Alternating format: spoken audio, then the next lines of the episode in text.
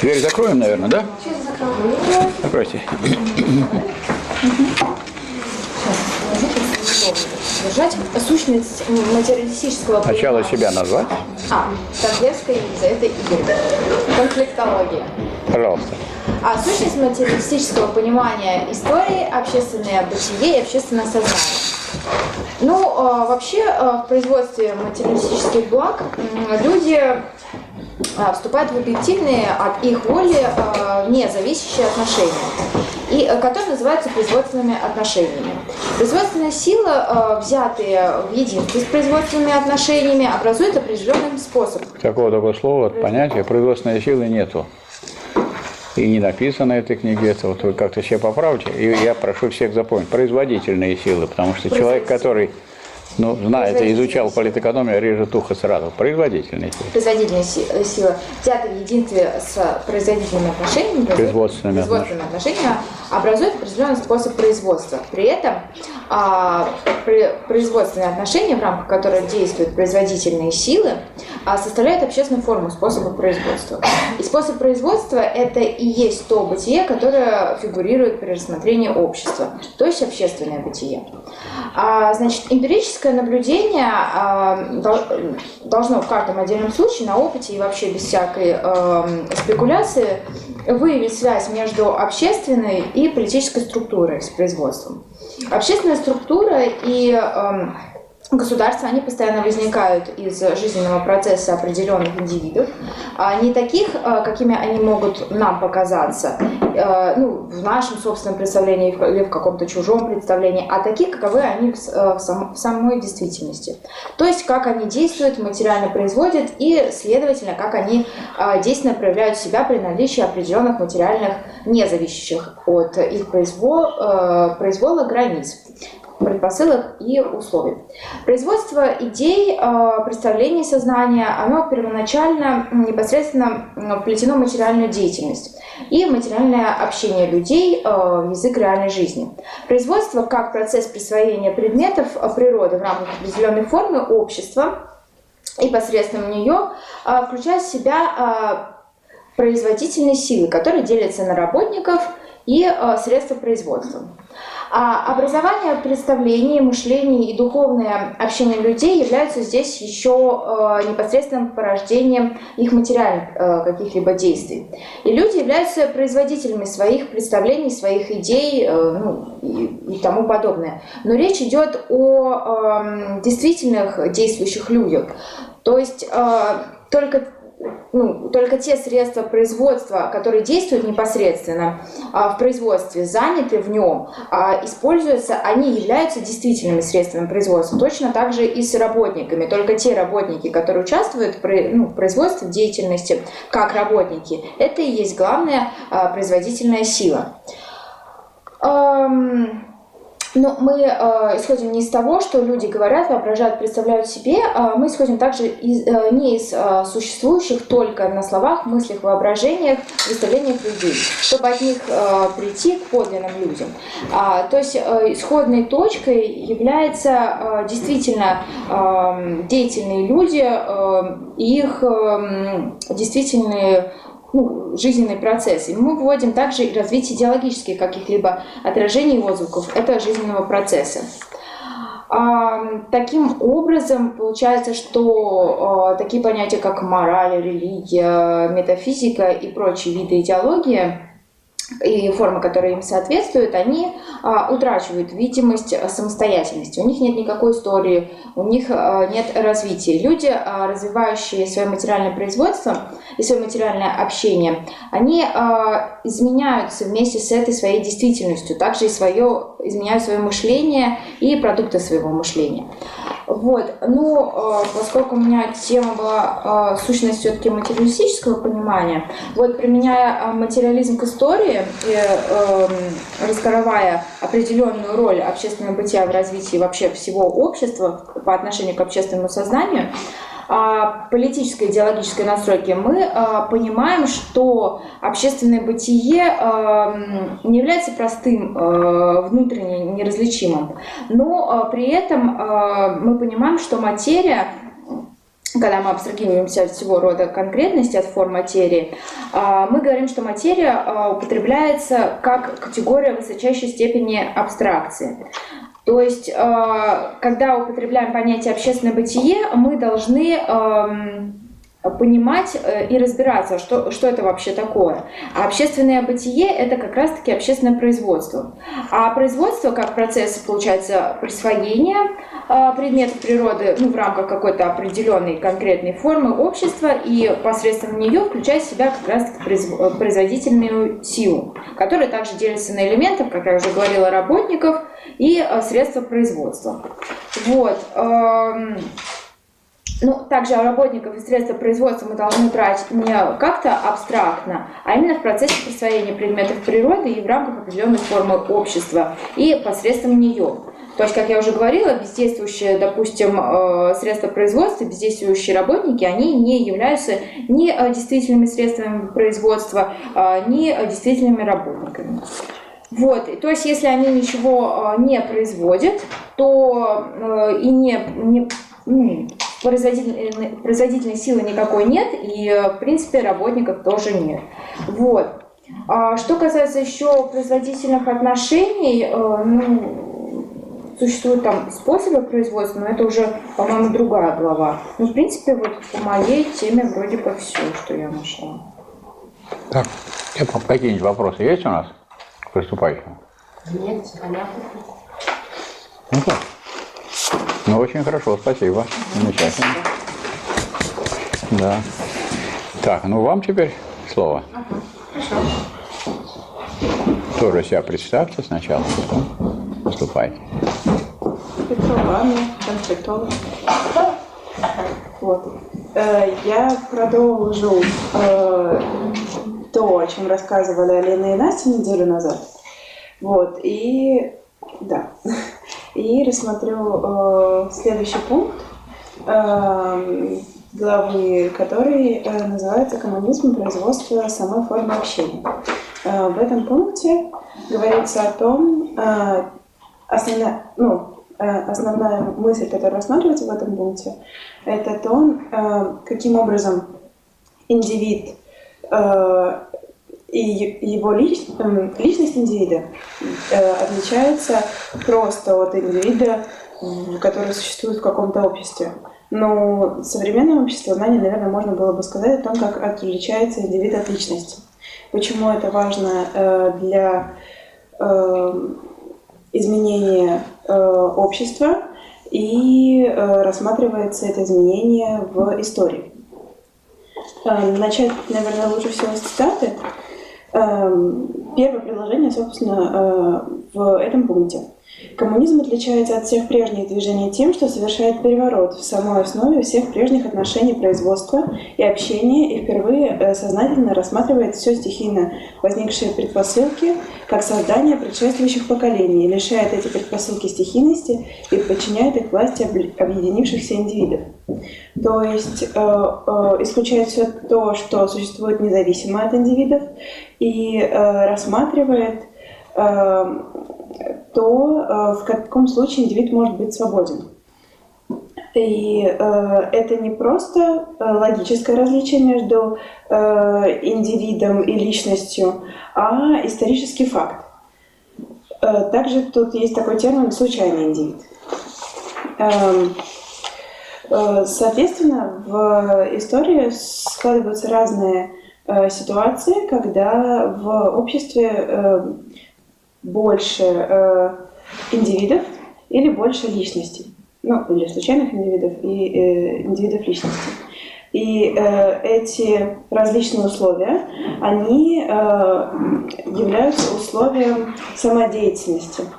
Э, то есть насколько э, индивид э, сам управляет собственной деятельностью и э, каким образом он э, зависит от форм общения, существующих в данном обществе. Эм, соответственно, э, безусловно, эта форма общения зависит от э, производительных сил в данном обществе и от формы труда и формы производства, которые в данном обществе существуют. так как эти условия э, на э, каждой ступени исторического развития э, соответствуют э, производственным силам, да, условия общения, то их история есть вместе с тем история развивающихся э, производственных сил. И таким, тем самым история развития индивидов. То есть ни в коем случае нельзя рассматривать э, развитие индивидов и развитие личности оторванно от развития производственных сил и от развития общества. Производительных сил. Производительных, извините. А, Отсюда следует, что в рамках, на самом деле, в рамках одной и той же нации э, индивиды э, проделывают совершенно разное э, развитие, да, в зависимости от того, э, каким образом э, они э, осуществляют, каким образом происходит их труд и э, как они, они относятся, э, вернее, ну да, то есть владеют они э, какими-либо, как- ну вернее так, каким объемом производственных сил они владеют. Производительных. Производительных. Все. Эм, также эм, а, э, и на исторических примерах, которые э, здесь приведены около трех исторических примеров, э, и на них видно, что эм, все исторические коллизии коренятся в противоречии между производительными силами и формой общения. И далее э, делается вывод, что только в коллективе индивид получает средства, дающие ему возможность всестороннего развития своих задатков. И, следовательно, только в коллективе возможна личная свобода. Эм, Здесь нужно э, сделать, ну, акцентировать внимание на различии, э, что, например, эм, класс – это, безусловно, тоже группа, но это не коллектив так как э, ты являешься, ты можешь являться членом класса, допустим, по рождению, однако э, По рождению или по положению в производстве? член класса, Да. ну, например, если, ну, э, например, Как по рождению вы аристок- э, там дворянство, это же класс по А, в рождению. этом смысле, да. Да, да. Ну, это сословие. Ну, ну да. Сословие. Тогда да, это было да, сословие. да. сословие, да, ну, сначала Сословие по а- рождению, а потом класс а классы уже по положению, да. Мгм. Вот. Э, И, э, а индивид приобретает свою личную свободу только в коллективе. И, соответственно, возникает проблема изменения вот этого понятия коллективности. Эм, И далее эм, получается, что э, выделяется э, проблема, э, ну, э, против, сопоставляется э, пролетари- э, пролетариат и буржуазия, и получается, что э, если проле- пролетариат э, сможет совершить ну вот, этот новый качественный шаг э, к коллективности, то пролетариат будет намного, пролетарий, вот в пролетариате будет намного свободней, чем э, буржуа в буржуазии, так как э, буржуа очень сильно зависит от внешних обстоятельств, и, соответственно, он не свободен. И дальше делается интересное суждение, что пролетарии, чтобы отстоять себя как личности, должны уничтожить имеющее место до настоящего времени условия своего собственного существования, которое является в то же время условием существования всего предшествующего общества, то есть должны уничтожить труд. Эм, И получается, ну, как я, наверное, поняла этот вывод, то, что эм, труд э, в данном случае, наверное, имеется в виду именно вот прежняя форма труда, и Да. то есть должна- Наем, наемный труд. да, и то есть должен пе- перейти качественный, э, ну, такой качественный скачок к другой форме, которая бы обеспечила как раз-таки колл- коллективность и свободу. Вот, наверное, все, что хотела сказать. Спасибо. А свободу как вы определяете? М? Свободу как вы определяете? А, да, даже не я. Тут сейчас было определение свободы. Э, без- безусловно, она опять-таки связана да, с э, деятельностью.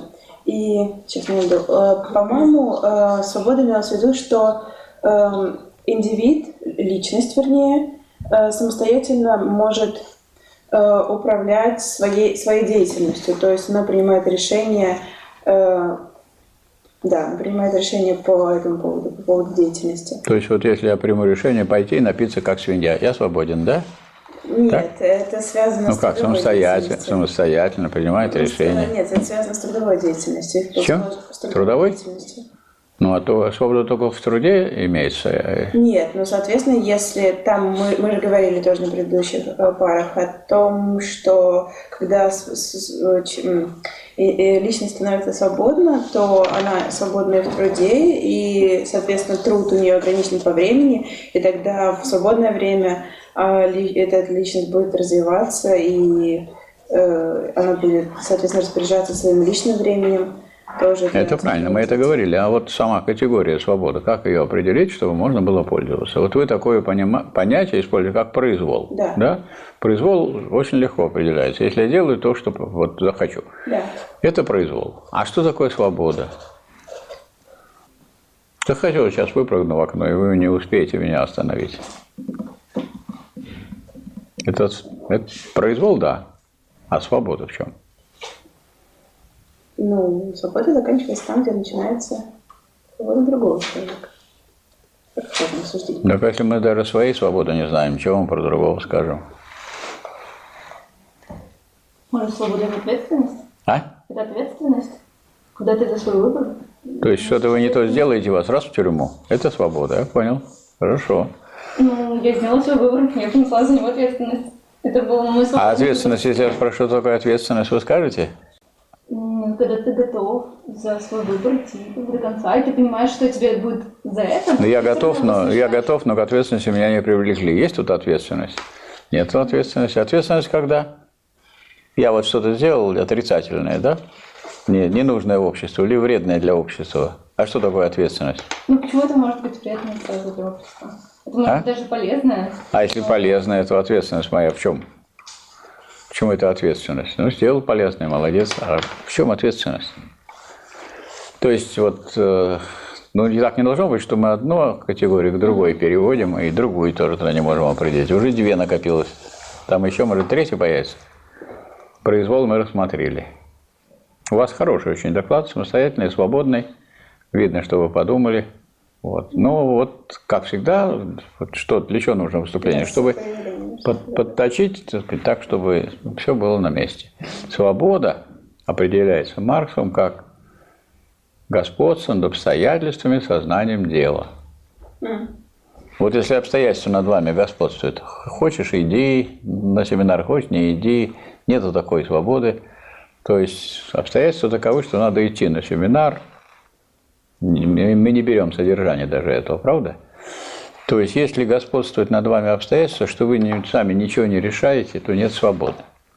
А господство над обстоятельствами может быть абсолютным.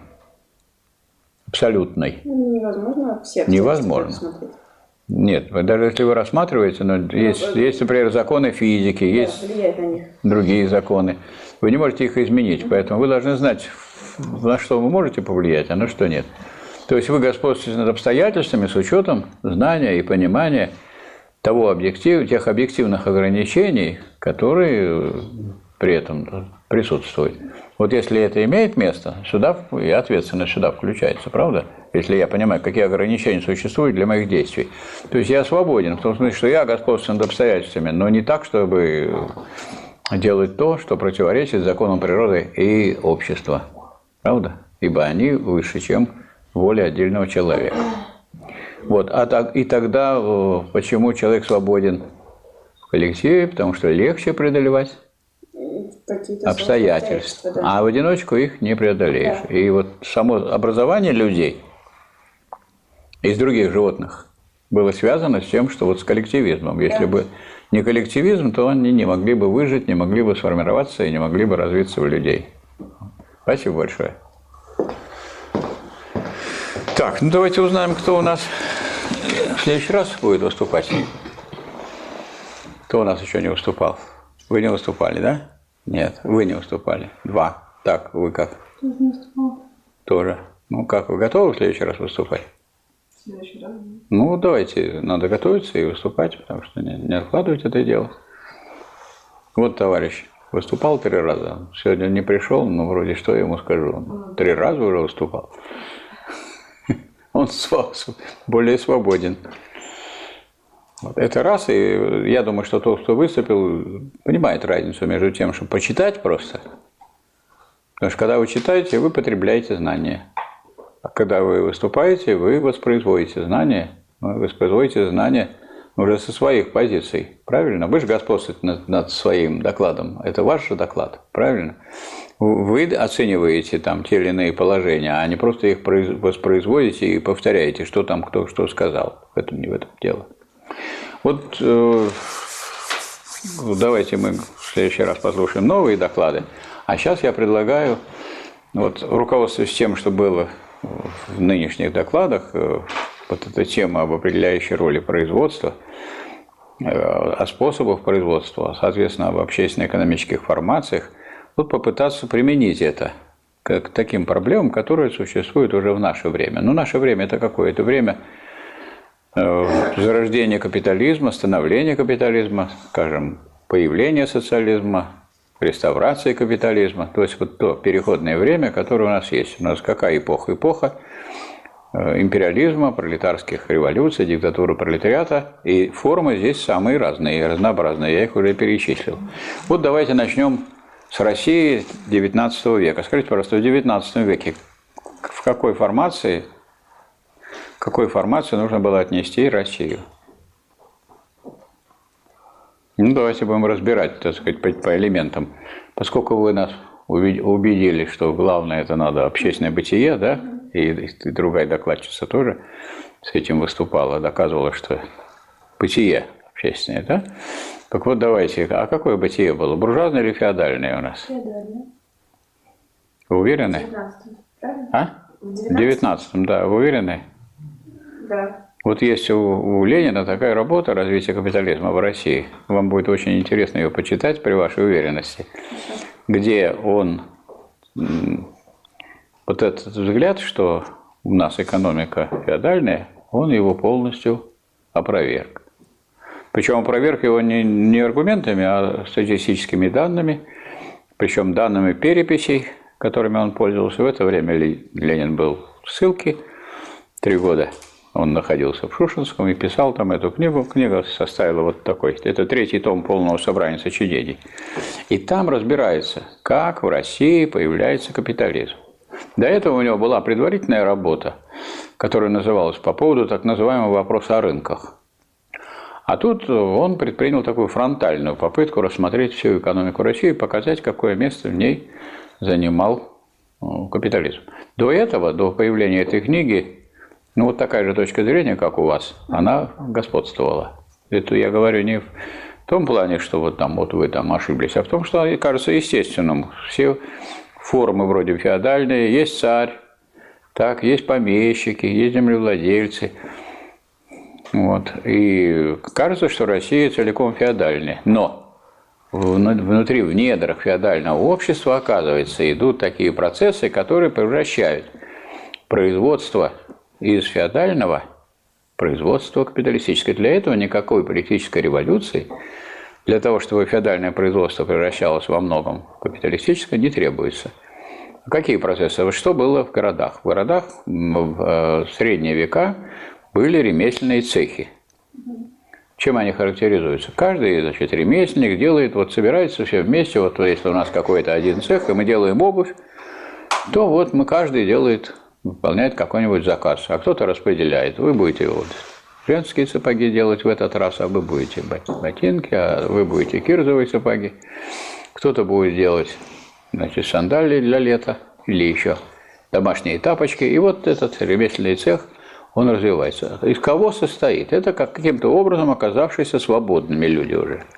Каким образом? Это могут быть разорившиеся бывшие землевладельцы или когда-то убежавшие и не пойманные крестьяне. Откуда они могут взяться, эти люди, ребятники, правда? Вот эти самые. Ну, а дальше дети и, и внуки тех, кто был свободными. То есть есть уже известное количество свободных людей, которые в городах занимаются ремесленным трудом. Это уже не труд. феодальные. Нет, они к помещику никакому не относятся, они ему не подчиняются, к ним приходят люди, платят им деньги или несут им масло, яйца, кур и так далее, то есть зерно, муку, а они взамен выдают им продукцию. Имеется товарное производство, и вот это товарное производство в цехах развивается. Потом начинается, поскольку у нас и один, одна докладчица и другая призывала к тому, что надо внимательно следить за производством, а что происходило с производством. Вот мы, следуя этим советам, должны проследить, а что было с производством. Вот, ремесленные цехи... Нет, так быстро не получается. Вот эти ремесленные цехи превратились, так сказать, в простую кооперацию. То есть в них каждый делал примерно то же самое, что другой, целиком. Тут целиком делал продукт.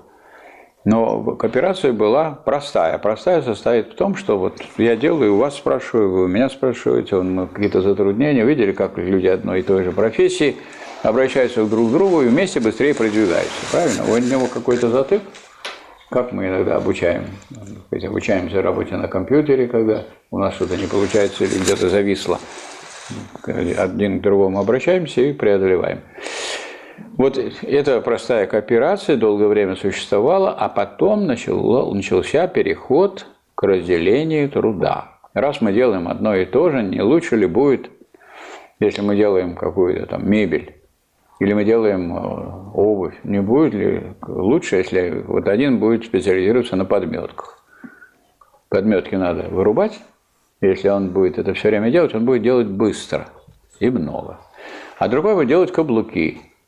А третий будет делать вверх, а четвертый будет пришивать, сшивать, а пятый будет э, приклеивать подметку и каблуки, а последний будет наводить лоск на то, чтобы это было вот, готовой вещью.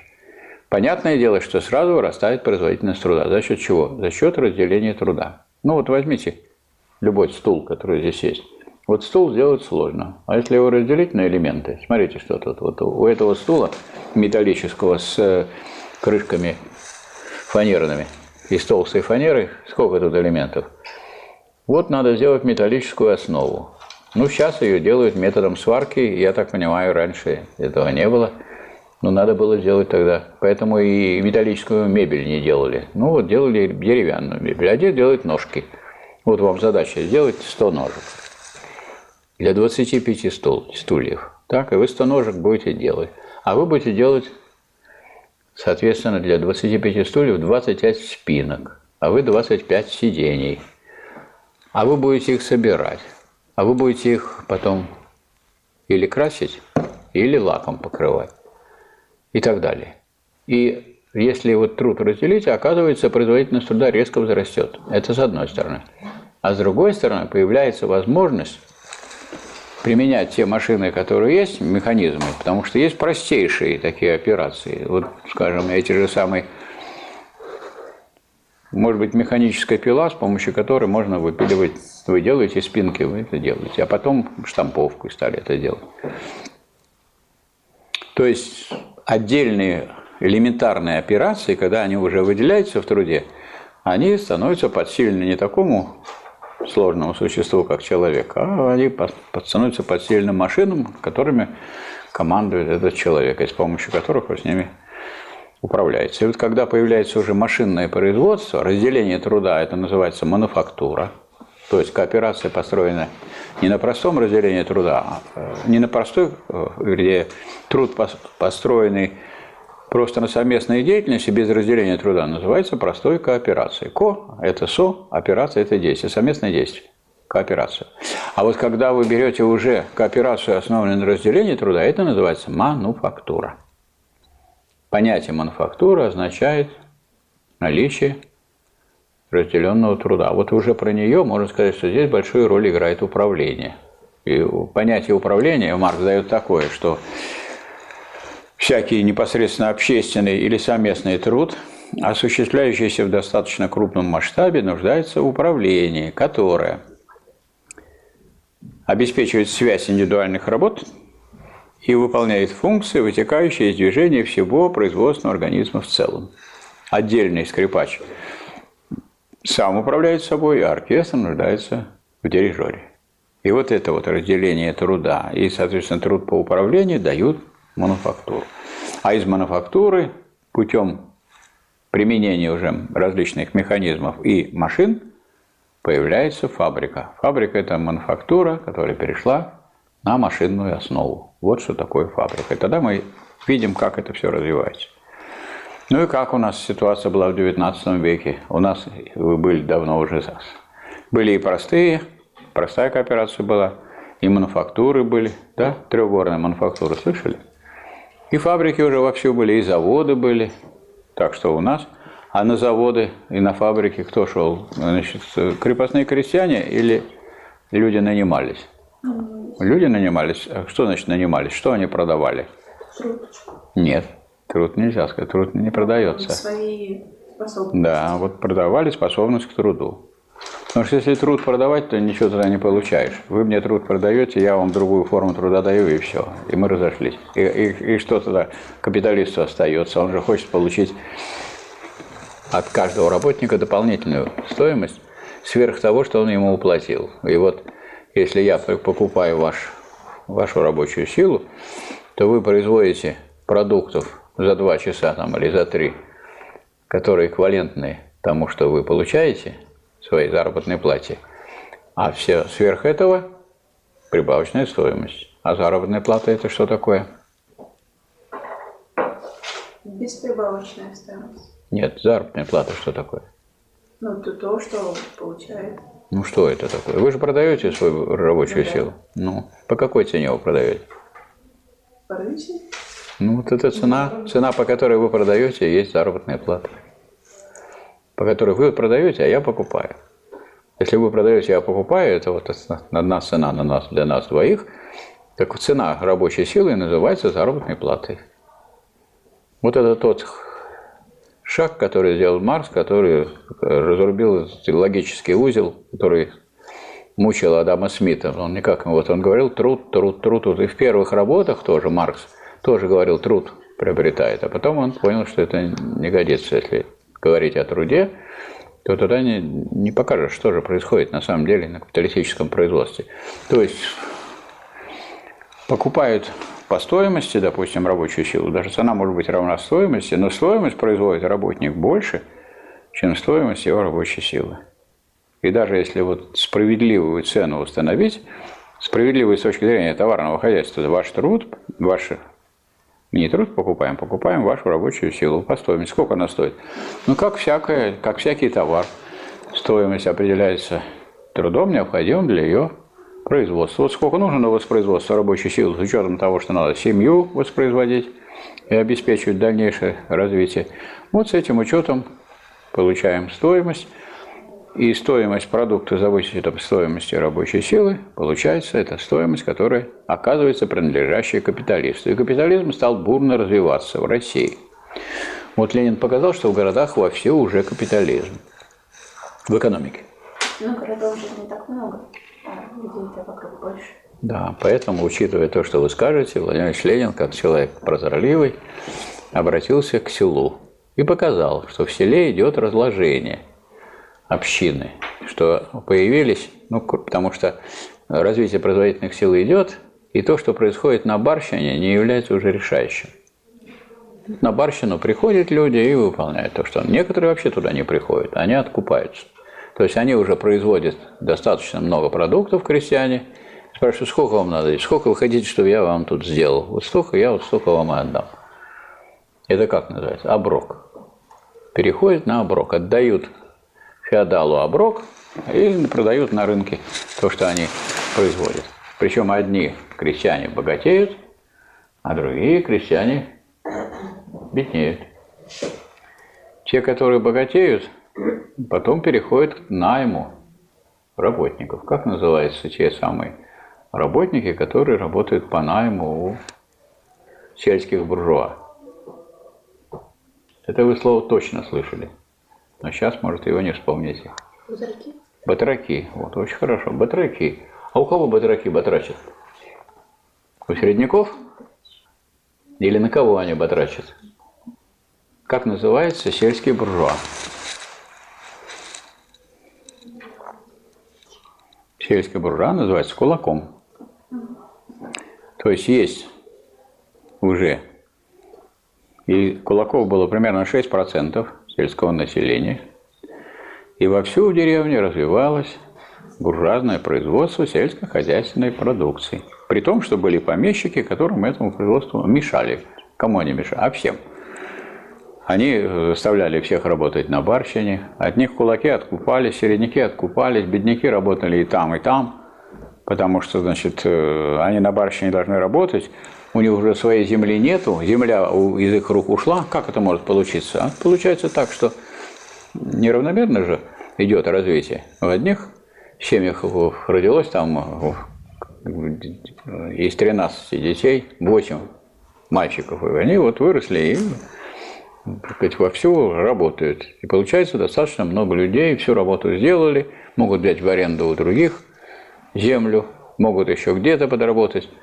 А в другой семье родились сплошь одни девочки. Девочки потом замуж повыходили, земля осталась бесхозной, неухоженной. И те, кто там остался, остался там один-два человека, три. Они оказались бедняками. Что должны делать бедняки? Идти работать на кого? На тех, кто разбогател. А есть середняки, они сами работают, сами достаточно много производят, в основном не нанимают работников, но могут иногда и нанимать. Потому что если человек нанимает работников, но э, если основная масса труда, которую он присваивает, э, это его собственный труд, то он не кулак, правильно? А когда он кулак? То есть, если я вас пригласил вот весной мне помочь скопать, а вы меня пригласили осенью помочь яблоки убрать. Так что, сказать, я кулак, вы кулак? Нет, не так. Надо посмотреть.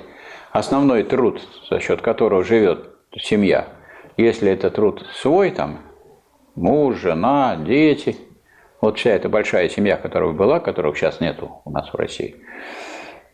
И хотя мы говорим, что вот от благосостояния зависит численность членов семьи. Но это вот не совсем так получалось. Посмотрите, какие большие семьи. И семья того же самого Ульянова Ленина тоже большая. Он же четвертый ребенок там. Не первый, не второй. А сейчас это редкость. Сейчас, говорят, вот благосостояние больше, а детей меньше. Так вот, как определить, кто кулак и нет? Если в основном, основная масса присваиваемого труда – это чужой труд, значит кулак, то есть сельский буржуа. А если основная масса присваиваемого труда – свой труд, значит то, что я вас там нанимал, и найм очень широко распространен вообще был в деревне, это некое подспорье, не более того. А мы должны в принципе решить, к какому классу относится тот или иной вот, субъект. И того получаем на селе сказать, три класса. Кулаки, то есть капиталисты, сельско, сельскохозяйственные буржуа, середняки. Середняки – это мелкие буржуа. Понятие мелкий буржуа можете сформулировать? Не буду к вам уже. То есть кто имеет возможность э, иногда нанимать э, нет, не так определяется. Мелкий буржуа определяется очень просто. Мелкий хозяйчик, работающий на рынок мелкий хозяйчик, работающий на рынок. От, от кого надо отличать мелких хозяйчиков, работающих на рынок? От патриархальных хозяев, которые продают, а которые ничего не продают или в основном ничего не продают, в основном все делают для себя. Вот они производят картошку и живут этой картошкой, производят капусту и солят эту капусту или хранят ее в погребе. Они производят свиней, потом они зарежут кабана и заложат погреб, и этим живут и так далее. Они производят огурцы, они засолили эти огурцы в бочки, положили в погреб там, и вот они все зимой живут, квас у них есть, чай есть, сушат травы всякие вкусные и так далее, и живут припеваючи. Это кто такие? И это патриархальное хозяйство. Они с рынком не связаны. А если я пеку пирожки и продаю кому-то, кто хочет их эти пирожки съесть, или если я произвожу зерно на продажу, произвожу мясо на продажу, если я произвожу лен на продажу, это какое? Это означает мелкий хозяйчик, работающий на рынок. Но я работаю сам, и семья моя работает. Вот если семья работает сама, или вообще не привлекает наемных работников, или привлекает их в такой степени, что все равно основной труд свой, свой. Ну, ну, вы мне там что-то помогли, я вам что-то заплатил, а в основном это мой труд и труд моей семьи. Вот если э, можно охарактеризовать это хозяйство так, что это мелкий хозяйчик, работающий на рынок, и это мелкий буржуа. Для чего нам это надо знать? Потому что у нас сейчас полно этих самых мелких буржуа в современной России. Правильно? Их называют мелкий бизнес, самозанятые, как будто вы не самозаняты. Ну, вы не самозаняты, что ли? Вы сами сюда пришли? Сами захотели получить такую специальность, сами пришли в институт философии, сами хотели стать конфликтологами. А вот он говорит, а вот есть самозанятый, начните свое дело, а вот что не свое дело, то, чем вы занимаетесь, чужое дело, мое дело у вас или свое? Свое вроде, правда? То есть вы же сами учитесь, вы же свое образование повышаете. Ну вот всячески обходят вот эти точные, точные формулировки. От этого страдает и теория, и практика, потому что если мы хотим понять, что происходит, нам надо руководствоваться совершенно точными понятиями. Потому что если я мелкий буржуа, то в чем я заинтересован? Во-первых, я трудящийся. Вы как трудящийся должны меня уважать. Не называть меня буржуа и не ругаться. Правильно? Трудящийся я. И как трудящийся я заинтересован во всем том, в чем заинтересованы и рабочие. Правильно? Все мы трудящиеся. Это раз. С другой стороны, я работаю на рынок. Сам я это, вот я пирожки пеку, сам я их не ем. Это делает, это обстоятельство становится очень существенным. Потому что сам я их не ем, поэтому я себе другие испеку, а, а вам туда вместо мяса могу положить и масло. Масло шеи, масло кокосовое, масло пальмовое и так далее и тому подобное. Почему? Ну, потому что оно в пять раз дешевле, чем молочный жир. В пять раз. И поэтому вот можете пойти, пойти в любой кондитерский магазин, начать читать, что продают, конфеты, кондитерские изделия. Везде сидит вместо молочного жира, как всегда это было раньше, вот этот самый кокосовое масло. И что вы скажете? Ну, если у меня цель продать и получить больше денег, то что вы мне скажете? Я вот действую в соответствии с моей экономической целью. То есть мелкий буржуй. Даже есть такая поговорка, сам бы ел, да деньги надо. Так я рекламирую вкусные там какие-то изделия. Сам бы ел, да деньги надо поэтому, а сам я не ем. А раз сам не ем, сегодня вкусный, завтра менее вкусный, послезавтра вообще не вкусный. А мне важно их продать. Вот сейчас мы наблюдаем, скажем, помидоры, которые сделаны вроде не из пластмассы, а по вкусу как будто они из пластмассы. Чем они отличаются? Тем, что они могут годами лежать. Или вот клубника такая красивая лежит. Муляж. Но это не муляж, это как бы выращенная клубника. Что туда добавляли? Как ее растили? Откуда ее видели? Она может лежать месяцами, ничего с ней не будет. Спрашивается, что туда надо положить, чтобы она лежала месяцами. Но это уже мы говорим о том, что с чем связано это вот мелкобуржуазное, мелкотоварное хозяйство. Теперь, если я мелкий буржуа, какая у меня цель? Стать буржуа покрупнее? Да, не покрупнее, а просто стать буржуа, потому что мелкий буржуа – это не буржуа. Вот мелкий буржуа, надо тоже запомнить, это не буржуа. Это не маленький буржуй. Маленький буржуй хочет стать буржуем покрупнее, а мелкий буржуа мечтает стать, он мелкий хозяйчик, работающий на рынок, хочет стать настоящим хозяином. А что такое настоящий хозяин? Прикупил еще землицы, купил еще, еще одну лошадь, еще одну сбрую, еще одну саху и нанял работника. Вы будете теперь пахать. Что я буду пахать? Зачем мне пахать? Вы будете пахать, а я буду вам платить за то, что вы пашете. И стать настоящим хозяином. То есть мечта мелкого буржуа и цель его – выбиться в люди. Как он понимает выбиться в люди? С точки зрения, как вы объясняли, с точки зрения этого бытия. Раз у меня бытия мелкий буржуа, значит, моя мечта в одном состоит – стать настоящим хозяином, стать буржуа. Ну и как насчет реализации этой мечты? Эта мечта реализуется в очень редких случаях, потому что что происходит обычно с мелким буржуа? Основная их масса разоряется. И тогда она в XIX веке разорялась, и сейчас, и хотя, скажем, тот же Дмитрий Анатольевич Медведев все зовет в мелкий бизнес, идите, будете мелким буржуа, идите, вы будете, мы вам дадим 50 рублей, а все равно они разоряются. Или они сами разоряются, или крупный капитал их сжирает. Посмотрите, у нас были вот ларьки у каждой станции трамвая.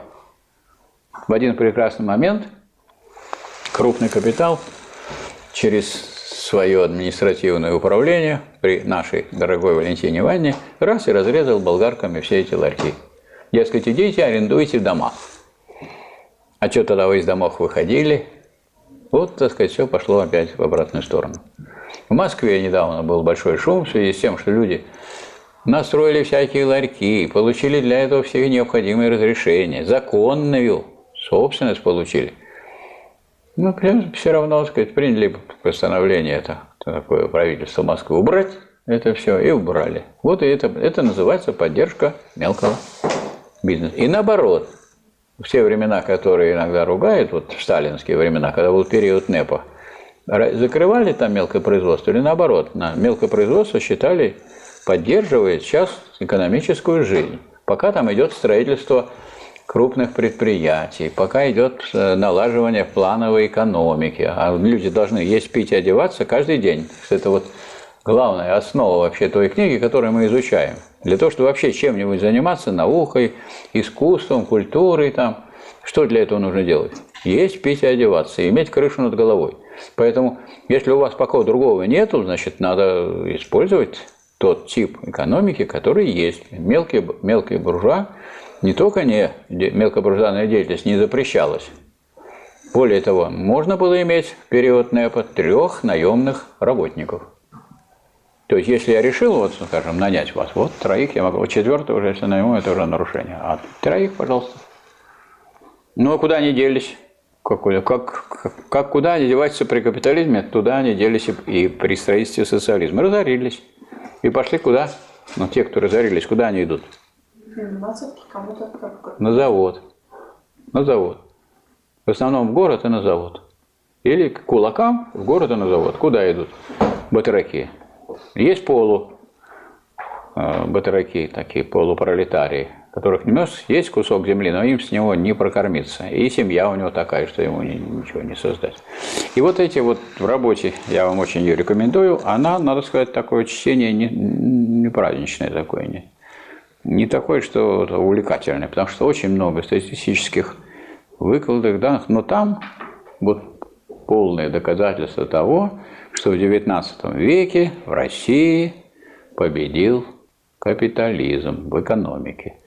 XIX веке. И до этого была дискуссия. Народники говорили, нет, нет у нас никакого капитализма, вы тут эту пропаганду не ведете. Вы так сделали вывод, что нет, капитализма нет. А народники говорили, что Россия пойдет своим путем, у нее это не пойдет, она западным путем. Но, как выяснилось, эта дискуссия уже запоздала, уже все капитализировано. Значит, что осталось? Остались эти помещики, которые, в общем-то, никому не нужны. Они всем мешают. Они мешают крупным капиталистам, потому что землю они занимают, нельзя никогде построить фабрику. Это же землевладельцы. Они мешают капиталистам обычным. Они продолжают, сказать, вам нужно что-то делать и продавать, если вы мелкий буржуа, они вас заставляют работать на барщине. Ну, от них откупаются уже те, которые разбогатели – но это же грабеж, так сказать. Они не работают, вы работаете. Они, значит, только прожигают жизнь, ходят на балы, так сказать, живут красиво, ничего не... Они не нужны для ведения хозяйства ровным образом. Тем более бедняки. Бедняки всеми силами убегают, а уже нет, нет, сил нет у царского правительства ловить тех, кто убегает. Тем более, что в самом классе капиталистическом, э, феодальном уже зреет настроение, что надо переходить к другому способу производства. Вот такое явление, как декабристы, оно замечательное. И, кстати, такое крупное выступление класса, класса землевладельцев, феодалов, дворян в пользу уничтожения крепостного права, уничтожения крепостничества и в поддержку освобождения крестьян от крепостной зависимости. Вот такого явления я не найдете. Причем, смотрите, как это происходило в России, в которой просто уже вовсю развивался капитализм в экономике. Восстание декабристов было в 1825 году, а уже в 1861 их повесили одних, других отправили в Сибирь. Они одни мучительно умерли, другие значит, доживали в бедноте и с трудностями. И что? И чем дело кончилось? Сколько прошло лет? Вот 61-й, отнимите 25, да? 30, через 30? А? 36. Через 36 лет? Ну да, 35-36 лет. И уже освобождают и крестьян. А что никто туда не нападает на этого самого коряне, царя не казнит, а его, на него нападали террористы и по другой линии. А, ни- а никто из класса феодального его не преследовал, никто не выступал. А в России были случаи, когда царей меняли, да, и особенно церемонили.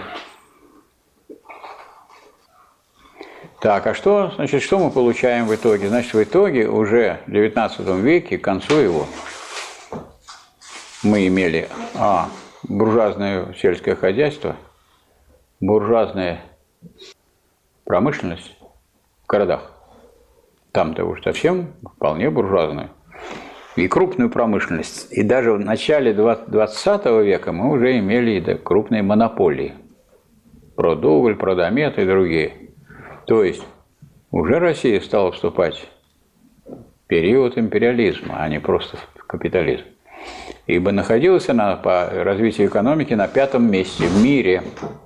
И хотя говорят отсталая Россия, но это, так сказать, касается разных областей жизни, там, по образованию, вот, может быть, по другим каким-то параметрам. Но с точки зрения экономики, как вы можете сказать, что страна отстала, если она на пятом месте? Если у вас было спортивное соревнование, вы заняли пятое место, вы отсталы или нет? А, Отстали от четырех первых, да? Смотря сколько участников. Ну, если, конечно, пять участников, то да. Но вы, наверное, знаете, сколько участников в мире? Больше сотни. Поэтому никак вы не можете считать ее отсталой страной, экономически отсталой. Спрашивается, так какой строй, как вот охарактеризовать, в какой формации жили люди, ну, допустим, в 1870 году, в день рождения Ленина, в год рождения Ленина. В какой формации жили люди в России? Можно сказать переходный? Или все-таки уже капиталистической? Ну, она переход может быть или в рамках одной формации, или в рамках другой. И не бывает просто переходной, дескать, не такая, не такая. Она какая-то такая, которая умирает, или такая, которая нарождается. Все-таки в какой э, формации? Ну, исходя из статистики, переходный уже в рамках капиталистической. В рамках капиталистических. Как же в рамках капиталистических? Значит, какой класс у власти? Так вы же только что сказали, что эм, Я только что сказал, что экономика стала капиталистической. А у власти кто стоит? тогда как сформулирован вопрос? Так и сформулировано. В какой формации находилась Россия? Формации какой? Не в каком способе производства, а в какая общественно-экономической формации жили люди в России. Начин... Просто разделить способ производства информации. А вот у вас там из доклада вашего не вытекает? Ну, Вы же доказывали, что, вы доказывали, что есть базис, вещи. есть базис, а формация, формация, а над ним возвышаются идеологические, политические и другие. Вот когда вы берете ее с идеологическими, политическими и другими надстроечными явлениями, тогда у вас получается Да, уже не не способ производства, а общественно-экономической формации. Вот вы если не берете эти все надстроечные явления, а берете только общественное бытие, это будет способ производства. Способ производства мы выяснили капиталистический был в XIX веке. А надстройка какая? То есть вот все эти, все эти политические, юридические, идеологические процессы, какой носили характер? Кто стоял, какой класс стоял у власти? Какой стоял? Я вам задачу сейчас упрощу. Буржуазная революция когда у нас произошла? Позже. Позже. Когда? В каком году? Пожарная революция. О задаче. Товарищи граждане, когда у нас в России, товарищи рос- россияне, когда у нас в России произошла буржуазная революция? Я не спрашиваю, когда в Японии произошла, или когда в Эстонии, или когда в другом государстве. А в России это когда? А? В семнадцатом году. А в какой месяц? В феврале. Вот. Вы спасли честь группы. А то как-то даже и странно. В феврале 17 года. Значит, что получалось? Значит, до февраля При том, что все эти процессы бурно развивались, развитие капитализма в экономике, а у власти стояли феодалы. А что произошло с ними, с этим классом феодалов, после 1861 года? Он власть потерял или нет, экономическую? Нет, не потерял. Почему? А потому что земля у него осталась.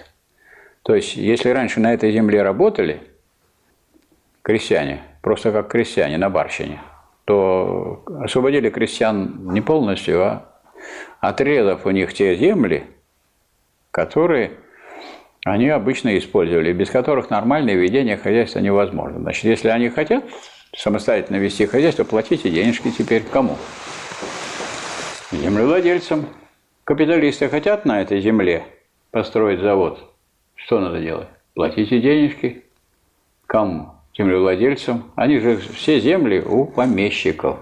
Поэтому сила их политическая, она являлась в то же время экономической силой. Пока они не свергнуты, они собственники земли. А как собственники земли, они задерживают вообще развитие капиталистического производства, не дают ни крестьянам развиваться, мелким буржуа превращаться в пролетариев и, и буржуа, ни, ни рабочим, поскольку они обременяют капиталистов абсолютной рентой, а рента – это реализация собственности, экономическая форма реализации собственности на землю. И тем самым оказывается, что освобождение от частной собственности на землю является условием развития капитализма. Почему? А раз не будет частной собственности на землю, то тогда капитализм может бурно развиваться, не надо никому платить за пользование землей. Вот это некоторые товарищи сейчас не усвоили и не знают даже, которые не глубоко вот это все изучают. Поэтому какое требование было у крестьян, у мелких буржуа, которые эсеры собрали скрупулезно их наказы. А требование было такое, и которые реализовали потом большевики, как только они пришли к власти. Требование было такое – землю всю национализировать, то есть считать государственной землей, так, и передать в бесплатное пользование, разделить ее всю по едокам. Семья сколько у вас человек? Четыре? Четыре доли. Семь? Семь долей. Восемь? Восемь долей. Все у вас один, одна, одна доля. И все по едокам разделить. И скрупулезно большевики в своем декрете о земле этот пункт эсеровского наказа, вернее, крестьянского наказа, который собирали и готовили эсеры, вот они его реализовали. И сейчас сразу получили большую поддержку крестьянства из этих самых мелких буржуа. Поэтому можно сделать вывод такой, что переход от э, феодализма к капитализму произошел у нас после того, как власть феодалы потеряли и приобрели власть капиталисты. То есть можно сказать, что критерием перехода от одной формации к другой, что явилось? Переход к власти к другому классу, новому. Вот что является критерием. Буржуазия тоже имела экономическую основу уже. У нее уже были фабрики в городах. В деревнях были кулаки, которые контролировали всю хозяйственную жизнь деревни. Поэтому вот этот переход власти от э, феодалов к буржуазии означал переход в какую формацию? Буржуазную. Следовательно, переход в буржуазной формации состоялся когда у нас? В феврале 1917 года. И вот потом такая картина, про которую все выступавшие рассказывали. Есть базис капиталистический, над ним стоят какие идеологические представления, взгляды, политические институты тоже какие, тоже буржуазные.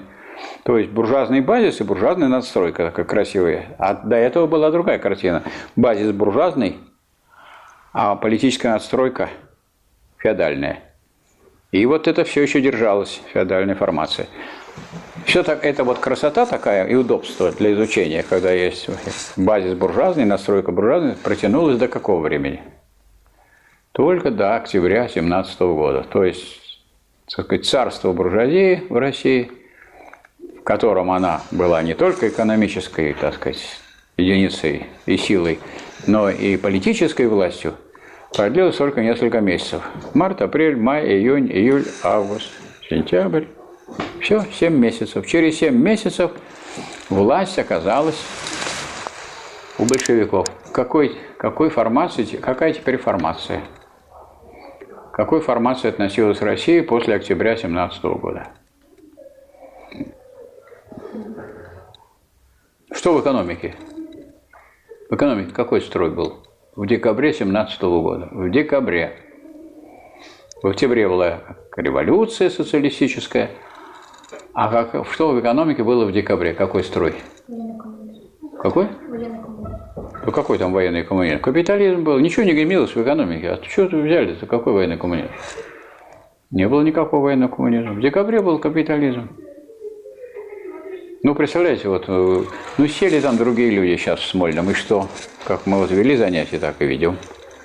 Что изменилось-то? И вот что было в экономике, ведь э, разве национализация была проведена в октябре? Нет. А когда национализация была проведена? В 17 году была проведена национализация? Нет. Она проведена была в 18 А когда? В январе. И вот в январе после национализации впервые появился социалистический уклад. А он что, состоял из всех предприятий, которые национализировали? Нет. Потому что национализировали много, а направить в интересах общества смогли немного поначалу. А как иначе? Иначе и не может быть. Вот то, что вот сумели направить в интересы общества с помощью Совета народного хозяйства, потом с помощью плана ВЛРО и так далее, это называется коммунистический уклад. Уклад только лишь.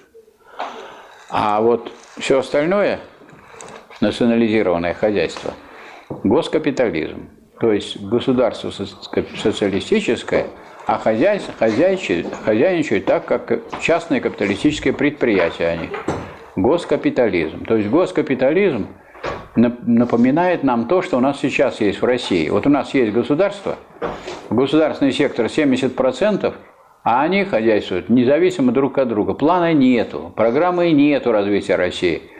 И вот, так сказать, кто что хочет, тот то и делает. Сами выходят за границу, сами ищут, где какое сырье, а отдают государству прибыль. А чтобы ему поменьше отдавать, что делает тот же самый Роснефть? Вот оно себе делает большие зарплаты. По 24 миллиона членам правления. А, скажем, «Газпром» по 15 миллионов в месяц зарплаты. Потому что это как бы издержки, а прибыль мы отдадим. И прибыль отдают нашему государству. Это вам и на образование, это вам на обучение, на медицинское обслуживание. Только 24 миллиона мы себе положим в месяц сами. Или, как скажем, руководитель нашей почты себе решил премию сделать. И говорит, он решил, понял, что он самостоятельный. Сейчас подписал себе, я себе выписываю за хорошую работу 60 миллионов. А если вы не можете такую выписать, значит, вы неудачница. А он удачник, успешный. А вы неуспешная. Раз и все. Вот примерно такая была картина и в то время. Это называется госкапитализм. А еще какой сектор? Это частно-хозяйственный капитализм, потому что не все предприятия национализировали, крупные национализировали, а многие частные оставили. И, так сказать, они, эти капиталисты, хозяйствовали как обычно. А еще что было? А еще мелкобуржуазный или мелкотоварный сектор. Вот те самые крестьяне и ремесленники городские. А еще какой уклад? А еще патриархальные. Они говорят, и раньше мы ели, огурчики свои, капустку свою, картошечку. Кто там у нас? То ли царь, то ли большевики, то ли меньшевики, то ли эсеры. Нас это не волнует. Мы съездим в город, купим подсолнечного масла и купим соли и гвоздей. Больше нам ничего от этого не надо. И все. Вот немножко продать. А все остальное у нас патриархально. Пять укладов было. И потом, какая в это время формация, вот это был переходный период от от чего к чему? Переходный период от капитализма к коммунизму начался. И сколько он времени существовал? Да, вот этот переходный период от капитализма к коммунизму. А коммунизм вы что называете? Что называете? Кто что называет коммунизмом? Скажите, пожалуйста. А? Ну, плановый. Я могу по плану вообще, так сказать, такое дело делает нехорошее. План добывает даже у злых людей. Да? То есть, Национализация производства, то есть отсутствие частного Значит, коммунист означает общий. Коммунизм – это общество, основанное на общественной собственности. Вот как только общественная собственность создана, то есть, а что значит создана общественная собственность? Не объявлено? Хорошо. Не объявлено, что создана общественная собственность, и не провозглашено, может провозглашать, писать все, что угодно. А важно, действует экономика в общественных интересах или нет. Если она действует в общественных интересах, значит, общественная собственность есть. Если она не действует в общественных интересах, то ее нет. И, конечно, без плана не получится, чтобы она действовала в общественных интересах. Поэтому то, что вы сказали, правильно. То, конечно, но не просто план, а план, который бы подчинял экономику общественным интересам. Когда сложилась такая экономика? В каком году? В середине 30-х годов. Так, В середине 30-х. В середине 30-х годов плановая экономика, которая подчиняла производство общественным интересам, сложилась и состоялся переход к коммунизму. В этом смысле переход. Какой еще смысл некоторые люди вкладывают в коммунизм? Там, дескать, польются полным потоком богатства, надо лежать на диване, и прямо тебе в рот будет все наливаться, ничего делать не надо. Потому что это такое вульгарное или потребительское понимание коммунизма. А здесь коммунизм как строй, основанный на общественной собственности. Так с какого, в какой формации это все происходит? В коммунистической и общественной экономической формации. А когда также стройно получалось, как в свое время капитализм, да, коммунистический базис, коммунистическая настройка, когда это произошло? Только с середины 30-х годов. И до какого периода? То есть пока главным критерием и основным, и вообще критерием отнесения к той или иной формации является то, какой класс у власти. Как только у власти стал рабочий класс, это коммунистическая формация. Только переходный период к коммунизму, потом коммунизм низшая фаза, потом коммунизм высшая фаза. А у нас что получилось? Переходный период к коммунизму, потом коммунизм низшая фаза, потом объявляется, что диктатура пролетариата не нужна на 22-м съезде. То есть класс, э, власть рабочего класса исчезает, и сразу сказать, начинается переход к диктатуре прежнего класса, к диктатуре буржуазии. Этот переход составлял период с 1961 года по 1991, 30 лет. Строительство коммунизма было 18 лет, а разрушение 30. И когда вот говорят, Советский Союз развалился, ну это, конечно, неправильное изображение, потому что как он развалился, когда его снаружи и изнутри разваливали, и чтобы это развалить, нужно было уничтожить всю плановую систему, нужно было уничтожить всенародную кооперацию, нужно было ликвидировать машино-тракторные станции, разорить колхозы, продать им эти самые трактора, машины, они стали собирать из двух тракторов один, из двух комбайнов один, потому что никакой базы нету. Рабочий класс, который был на машино-тракторных станциях, работал в государственном секторе, как бы исчез и так далее. Вся эта плановая система подчинения производства общественным интересам разрушены. Цены, которые были плановые и которые соответствовали общественно необходимым затратам труда и снижались, и оптовые были цены, и розничные. Оптовые снижались без всяких специальных распоряжений, потому что цена оптовая, как э, формировалась, это издержки производства плюс нормативная прибыль, там, скажем, если прибыль в войну, это было 3%, там, а могло быть там 10%. Если у вас издержки производства снижаются с ростом производительности труда, то оптовая цена снижается. И у вас, если у вас постоянная цена потребительская, у вас получается вот длинная-длинная, большая-большая подушка между розничной и оптовой ценой. Ее нужно как-то преодолевать, то есть приближать розничную цену к оптовой, чтобы она соответствовала движению. Если у вас книги стали дешевле, что надо сделать? Надо цены на книги сделать ниже. А иначе, если вы просто будете зарплату повышать, вы будете требовать больше сахара, или больше масла, или больше мяса, и все пойдет на, наперекосяк. Поэтому вот понижение цен это было не, ну, не, не жест доброго дяди Сталина, дескать, давай мы высимся. Это просто естественное течение хозяйственных процессов. И наоборот, неестественный при монополистическом капитализме. Сейчас тоже снижаются затраты, производительность труда растет, значит, на каждый продукт делается, затрачивается все меньше труда, следовательно, каждый продукт все более и более дешевым становится. Но раз он, раз у нас монополистический капитализм, то монополист, во-первых, экономит на том, что затраты труда уменьшились, это будет, получается, дополнительная прибыль. А поскольку цена монопольная, то я могу еще и поставить повыше ее. Могу? Могу. А вам некуда пойти. Говорят, в ЖКХ у нас будет конкурент. А какой конкурентный? Куда вы денетесь? Никуда вы не денетесь. Купите у тех, кто есть. Вам принесут квитанцию, будете платить. А квитанции все пухнут и пухнут.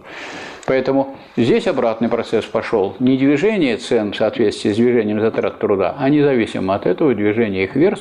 Зачем? Вот Кейнс, такой известный английский лорд, экономист, который написал книгу «Общая теория занятости процента и денег», он объяснял, что вы там со своими рабочими на предприятиях скандалите. Не надо никаких скандалов. Мы будем просто, государство будет стимулировать повышение цен и тем самым забирать назад то, что оно выдало.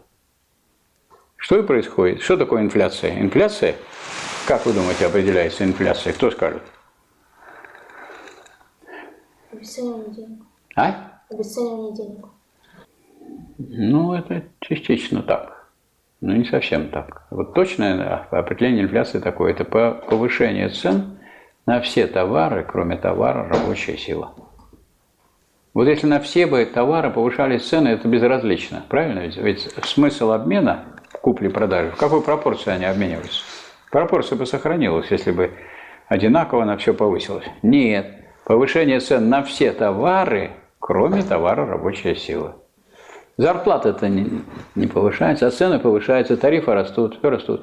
Скажем, доходы, пенсии, стипендии, любые доходы, они от этого только уменьшаются. А зарплата не растет.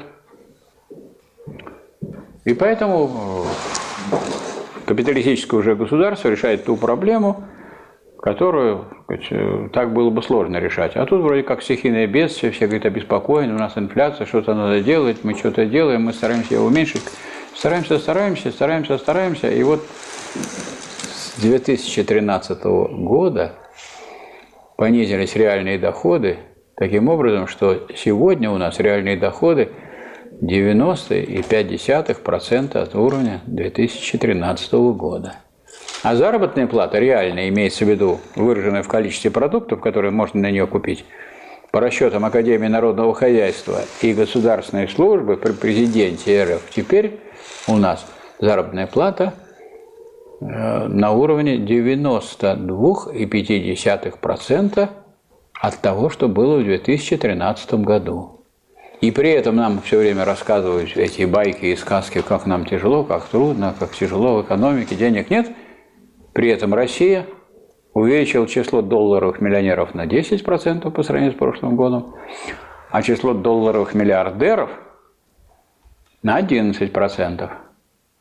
А та же самая Европа, которая против нас делает санкции, она увеличила количество долларов, она снизила на 4% количество долларов миллионеров.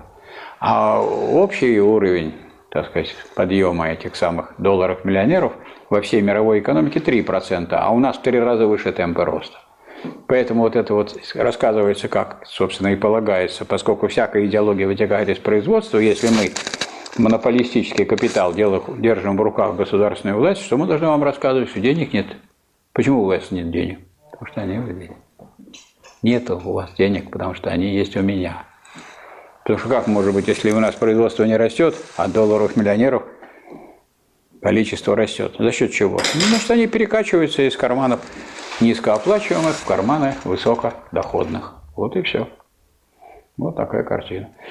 Значит, вывод какой мы должны сделать, что критерием отнесения э, страны к какой-либо формации является то, какой класс стоит у власти. Пока вот феодалы стояли у власти, это был еще феодализм. Что там что развивался, развивался капитализм, а все равно был. А вот когда их сместили и поставили буржуазную власть, у нас 7 месяцев был капитализм. Потом, когда рабочий класс пришел к власти в октябре 17 года, Это уже коммунистическая формация, но сначала переходный период от капитализма к коммунизму, то есть становление, потом низшая фаза, в которой некоторым здесь присутствует, удалось пожить. Вам, я так понимаю, уже не удалось. Какого года рождения вы? 96-го. А? 96-го. 96-го. А переходный период капитализма начался в 61-м. Опоздали. А вот нам повезло, вот Степан Степановичу, мы жили и, при социализме, и при капитализме. То есть мы можем сравнивать. У нас такого не было, чтобы такую стипендию платили, как вам. Неслыханно, не видано такое. Можно было прожить без родителей здесь. Все было дешевое. Какие-то копейки было, надо было заплатить за общежитие. Общежитие предоставляли сразу, как только экзамены сдавать начинаешь. Так что, тем более вот мы учились в университете, ну и, конечно, вход сюда был не, не по пропускам. Не по пропускам. А? Ну, конечно. Почему? А сейчас он почему по пропускам? Платный, потому что есть форма. А вот вы придете на мою лекцию, а деньги не заплатили, а ну уходите оттуда, идите туда вниз. Ну, на самом деле, паспорт тоже пропускает. А? По паспорт тоже пропускает. Да, может, я даже там пару раз ну, бывала студенчество. Вы не забывайте, что это тоже деньги. Заказать это все оборудование на весь университет. Это очень большие деньги. Обслуживать это все. Всю эту электронику и так далее. Ну, поэтому все равно пропускает. То есть, мне кажется, любой человек сейчас паспортом пойдет, скажет, знаете... Пропускают, но вот, скажем, было такое понятие, как у нас, как вольнослушатели. Человек мог прийти и послушать. Конечно, мы найдем, как пропустить и так далее. Ну, просто человек мог прийти и послушать. Ну, что плохого в том, что он знания получит? Что плохого? Вот если пока, если есть, конечно, нет места, это я понимаю, если есть место. Но если он будет шуметь, конечно, мы выставим его за дверь. Это ясное дело. Но никто и не шумел. И, скажем, такое явление, которое мы наблюдали, когда вот ректор проводил у нас в актовом зале занятия по диалектике. Академик Александров Александр Данилович. Лекции по диалектике.